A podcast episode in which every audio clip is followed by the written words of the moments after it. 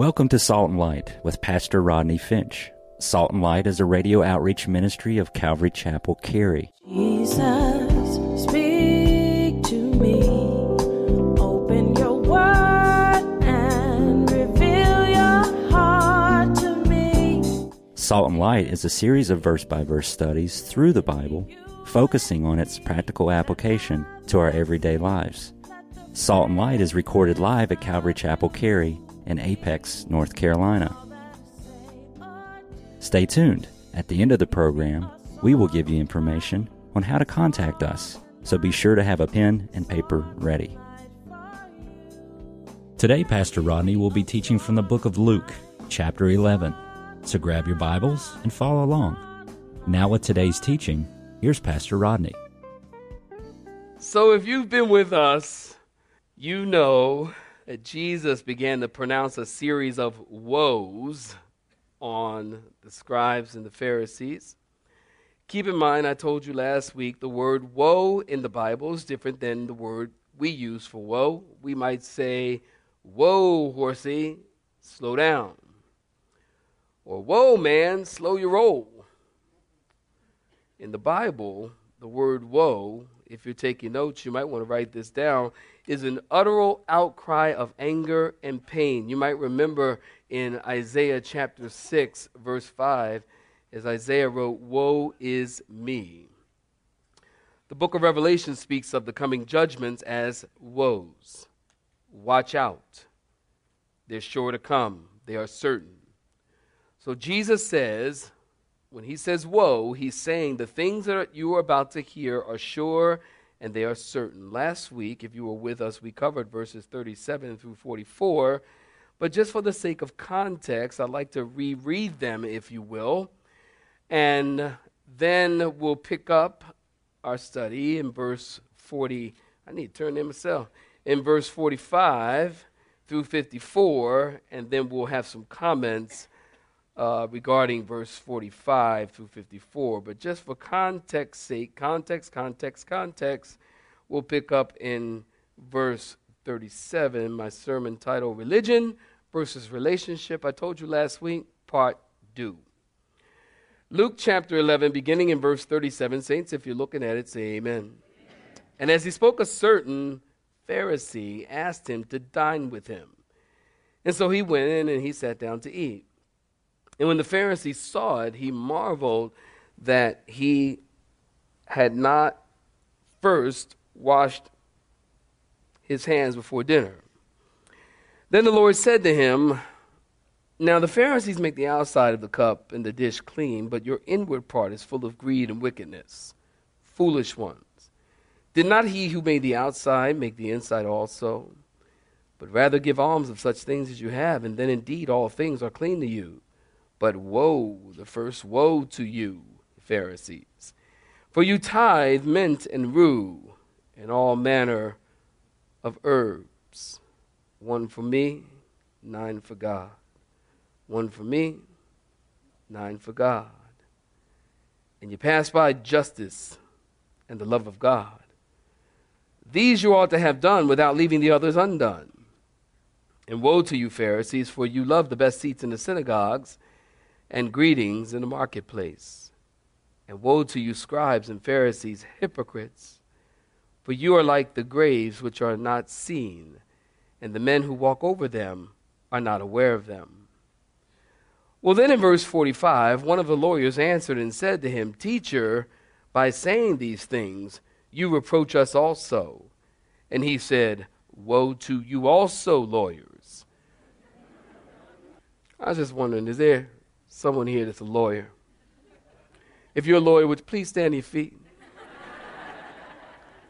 Jesus has something to say to you. Maybe I should preface it with, it ain't good. Woe to you, lawyers. I actually know a friend of mine, he's here and he's a lawyer. I'm just picking on him. And uh, woe to you, lawyers. What verse is that in again? Yeah, I'm just trying to make sure y'all with me. Okay, for you load men with burdens hard to bear, and you yourselves do not touch the burdens with one of your fingers, and woe to you, for you build the tombs of the prophets, and your fathers killed them. In fact, you bear, you bear witness that you approve the deeds of your fathers, for they indeed killed them, and you build their tombs. Therefore, the wisdom of God also said, I will send them prophets and apostles, and some of them they will kill and persecute, that the blood of all the prophets which was shed from the foundation of the world may be required of this generation, from the blood of Abel to the blood of Zechariah, who perished between the altar and the temple. Yes, I say to you, it shall be required of this generation. And woe to you, lawyers! For you have taken away the key of knowledge. You did not enter in yourselves, and those who were entering, you get that? You hindered. And as he said these things to them, the scribes and the Pharisees began to congratulate him on great words. Is that what it says? They began to assail him vehemently and to cross examine him about many things, lying in wait for him and seeking to catch him in something he might say that they might accuse. Saints, stop right there. Give me your attention. Here in Luke, you know that Jesus has been out and about doing ministry, healing the sick, raising the dead, casting out demons.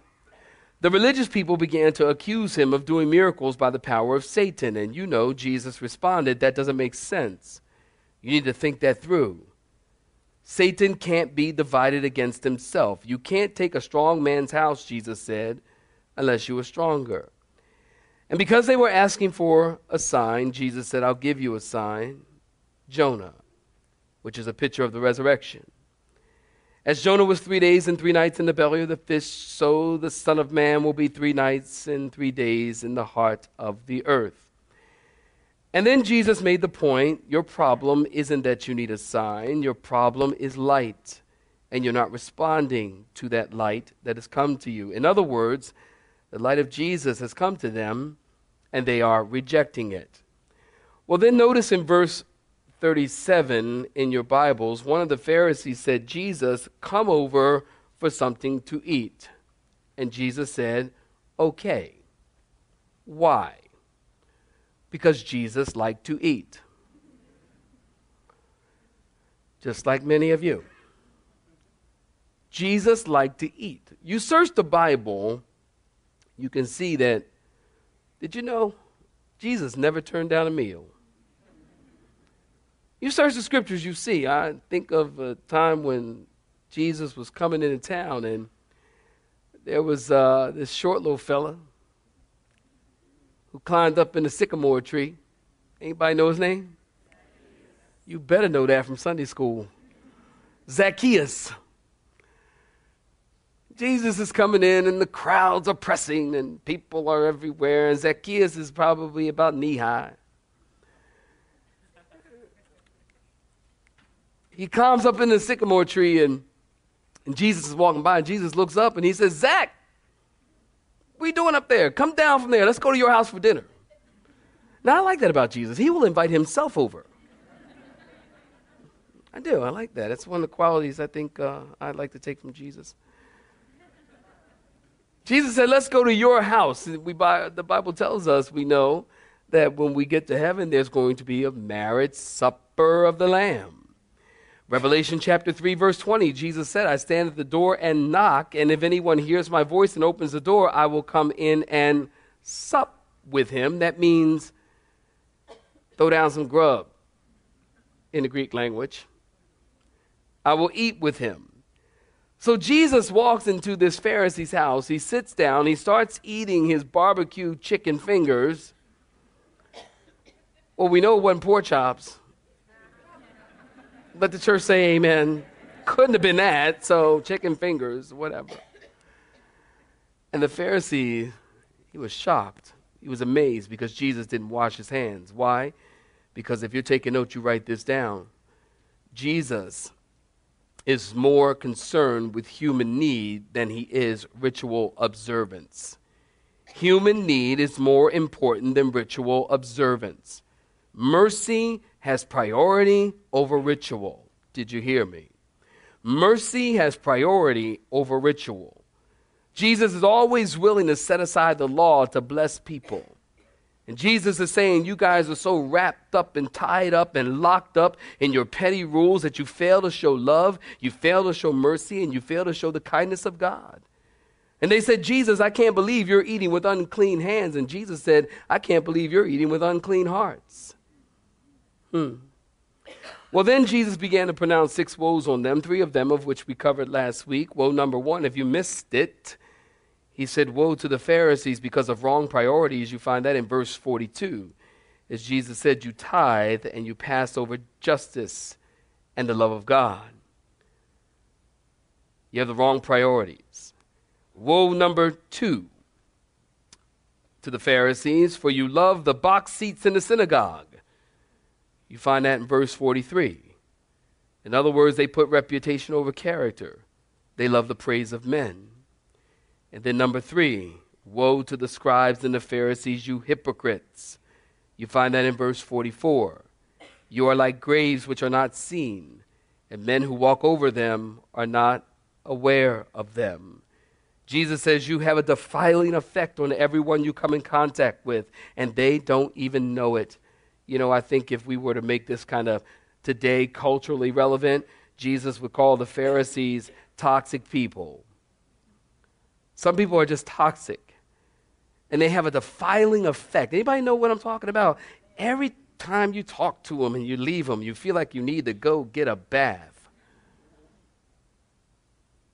You have a defiling effect on everyone that you come in contact with. If you missed that sermon, perhaps you might visit the bookstore for a CD copy. So we pick up in verse 45. Notice after Jesus pronounced the three woes on them, a lawyer said, Teacher, by saying these things, you reproach us also. In other words, this lawyer says, Jesus, you are really offending us. And then in verse 46, Jesus said, Woe to you also, lawyers! You load men with burdens, and you won't even touch those burdens yourself. This lawyer says, Jesus, you're really offending us. And Jesus looks at this lawyer and he says, Listen, I haven't even gotten started with you yet. then he picks up verse 46 Are you with me, my people? He said, Woe to you also, lawyers. Now you got to understand something. Up to this point, Jesus hasn't been talking to, he's only been talking to the Pharisees. The Pharisees were the ones who enforced the laws of Moses and tradition. The Pharisees were the ones who judged the people if they broke the law. The scribes, on the other hand, they wrote down the interpretation of the law and they copied the manuscripts. Now, if you know your Bible, you know that the scribes started during the Babylonian captivity. The scribes wanted to preserve the word. Listen, they wanted to preserve the word and direct the hearts of the people back to God, and so they copied the manuscripts. But by the time of Jesus, what started off to be good and pure and holy desire to turn people's hearts back to God actually turned into meaningless, empty, trivial ritual worship.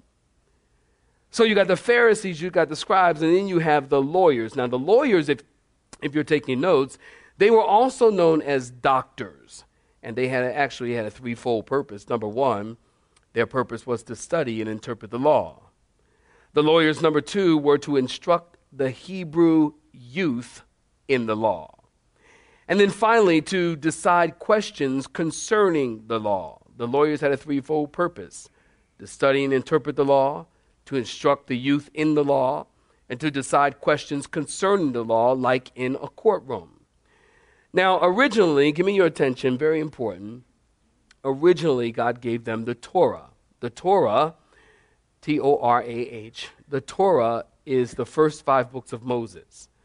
From the Torah, they created a book called the Mishnah, which was the oral traditions explained uh, that explained the Torah and it was handed down over 335 years.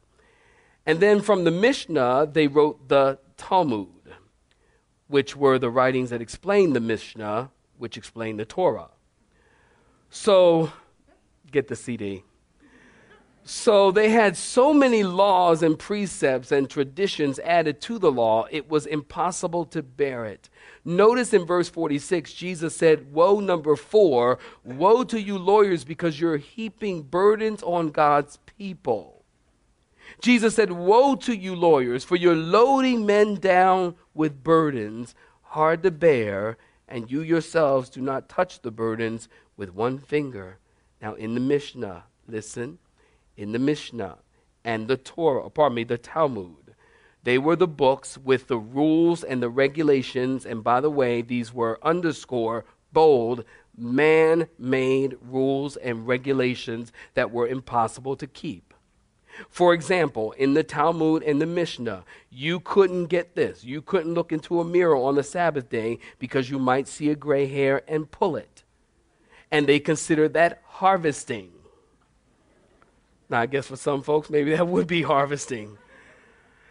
In the Mishnah and the Talmud, get this, you couldn't wear false teeth on the Sabbath because you would be carrying a burden. On the Sabbath, you couldn't carry anything in your right hand or your left hand. Get this, you couldn't carry anything in your right hand or your left hand or across your chest or on your shoulders. You could carry something on the back of your hand is this not like nuts? You could, you could carry something on the back of your hand. You could carry something on your foot. I don't know how you would do that. You could carry something on your elbow. I don't know how you would do that. You could carry something in your ear. I think I'm carrying something in my ear right now. That's why I'm dizzy. You could carry something in your ear. You could carry something in your hair. You could carry something in the hem of your skirt or in your shoe or in your sandal. But on the Sabbath, get this, you were forbidden to tie a knot except a woman could tie a knot in her girdle. I told you, underscore bold, man made traditions. You could tie a knot in your girdle. Now, if you needed a bucket of water and you had to raise it up out of the well, you couldn't tie a knot on the rope to that bucket, but a lady could take off her girdle and you could tie the girdle to the, to the bucket and I didn't write this stuff. I'm just telling you this is what's there. A woman on the Sabbath couldn't wear jewelry. She couldn't wear hair weave because that was considered carrying a burden. Now, if that were true today, let's just say we'd have a lot shorter hair among the ladies in this room today. You couldn't wear hair weave in those days on the Sabbath. If you wore a wooden leg, get this, and your house caught on fire, you couldn't put it on and run out of the house because that was considered work on the Sabbath. And so we sit here and we listen to this and we laugh at this. And what Jesus is saying is listen, these burdens that the legalists put on people are too heavy to bear. Now, one thing, listen, that Jesus hated more than anything else Jesus hated heaping burdens on people. Don't you remember when he said, To whom the Son sets free is free indeed? Jesus came to free folk, not to put you in bondage. I'm going to wait while you all clap your hands because that's true. He came to set the captives free. So he hates it when people put people in bondage a yoke of bondage. You know, some people are like, "Well, God, uh, God can't hate anything. God is a God of love. God loves everything. God loves everyone." No, there are plenty of things that God hates. God hates people putting burdens on people. God hates divorce. He loves divorced people. Don't get it wrong. But God hates divorce. There are many things that God hates, and God hates people putting burdens on people. Number for two reasons. Number one, because it, it misrepresents God, and number two, because it's a burden on the people. I think of Matthew chapter 11, verse 28 and 30, as Jesus said, Come to me, all you who labor and are heavy laden, and I will give you what, saints? Rest. It's on the screen. And take my yoke upon you and learn of me, for I am meek and lowly at heart, and you will find what? rest for your souls, for my yoke is easy and my burden is light. You know, somebody once said that these are the dearest, sweetest words ever heard by mortal ears. Man, I love that word rest. And it seems the older I get, the more I like it. Doesn't it seem the older you get, the more naps you take? And I remember power naps, man. I remember when I was a few years ago. I mean, I ain't that old, but I mean, a few years ago, you take a nap, you take a power nap. Man, take a power nap. Five minutes. I just need five minutes. I close my eyes five minutes. I'm ready to go, man. Five minutes. Yeah, I feel great. Ooh. Just five minutes. I can get in the car, pull off the side of the road. Five minutes. Woo! I'm ready to go. Now my power nap is like six hours. Knocked out for six hours. And then when I wake up, can I get a witness? Anybody know what I'm talking about? And then when I wake up, I'm like, man, I'm tired. You just, I mean, you like, you know, Jesus said, listen, he isn't saying, come to me and I will get, and you can take a nap. He says, come to me and I will give you what, saints? Rest. Jesus hates it when you, when, when people put burdens on people because it's his mission to be a burden lifter and a burden bearer and not a burden bringer. And that's why we got to be careful not to put burdens on people. Because I'll tell you something, you're, you're being you're not being Christ like when you put burdens on people. I've had people tell me, can you believe this? You know, this, you know, Pastor Ronnie, you, you guys are really in the grace. You guys are really in the grace. I mean, you guys are too much in the grace. Somebody told me we were too much in the grace. I'm like, what are you taking? Oh, you guys are just too much in the grace. There's just too much in the grace. I'm like, you know, it's amazing to me there's never too much grace when you are coming to Christ and giving your life to Jesus.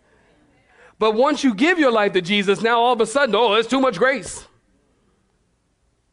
Listen, there's never too much grace.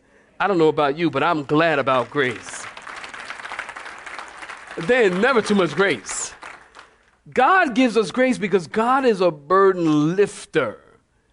And He doesn't like it when people put burdens on people and cause people to bear burdens that they themselves won't bear. So this lawyer says, Jesus, you're really hurting our feelings. And the reason he said that is because, listen, they wrote the law that the scribes copied and the Pharisees enforced. Thus, they were res- responsible for complicating the word and taking that which was supposed to bless men and they made it a burden to men. Woe number five. Woe to you, prophet persecutors, in verses 47 through 51. We just read it. The Pharisees built, improved, embellished, embroidered the tombs of the prophets. In other words, Jesus says, because you're building the tombs of the prophet, you're admitting that the prophets were great men because you're honoring them. And at the same time, it was your fathers who killed them.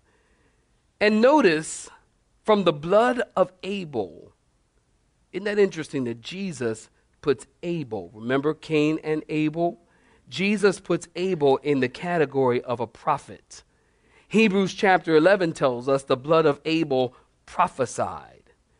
And from Abel to Zechariah, Abel was in Genesis, the first book of the Hebrew Old Testament. And Zechariah was in Second Chronicles, which is the last book in the Hebrew Old Testament on their scroll. So Jesus says every righteous person that was murdered their blood is going to come upon you.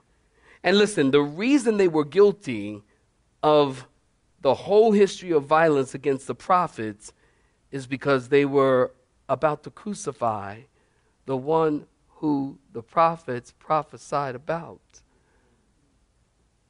Did you get me? The reason that God accused them and told them that they are guilty of every prophet previously that had been killed and blood had been shed. Jesus lays all that blood. Are y'all following me? Jesus lays all that blood at the feet of these men and say, "You are guilty because they are about to kill the prophet whom the prophets prophesied about, and that would be Jesus. And Jesus says, You're guilty. Woe number five. Woe to the knowledge stealers in verse 52. Notice again, woe to the lawyers. For you have taken away the key of knowledge, and you did not enter in yourselves, and those who were entering in you hindered. Now, listen, there's a threefold problem here these lawyers had. Number one, if you're taking notes, they failed to enter in. They spent, spent plenty of time studying, but they missed the point. You see, the whole of Scripture, listen to me, look at me, please. The whole of the Bible from cover to cover, from Genesis to Revelation, from cover to cover, the whole of the Bible speaks of Christ. You have been listening to Salt and Light, a radio outreach ministry of Pastor Rodney Finch and Calvary Chapel Cary, located in Apex, North Carolina. Join Pastor Rodney Monday through Friday at this same time. For information regarding service times, you can contact us at 1 800 293 0923. That's 1 800 293 0923. You may listen to today's broadcast in its entirety by visiting the Media Library on our website at cccary.org.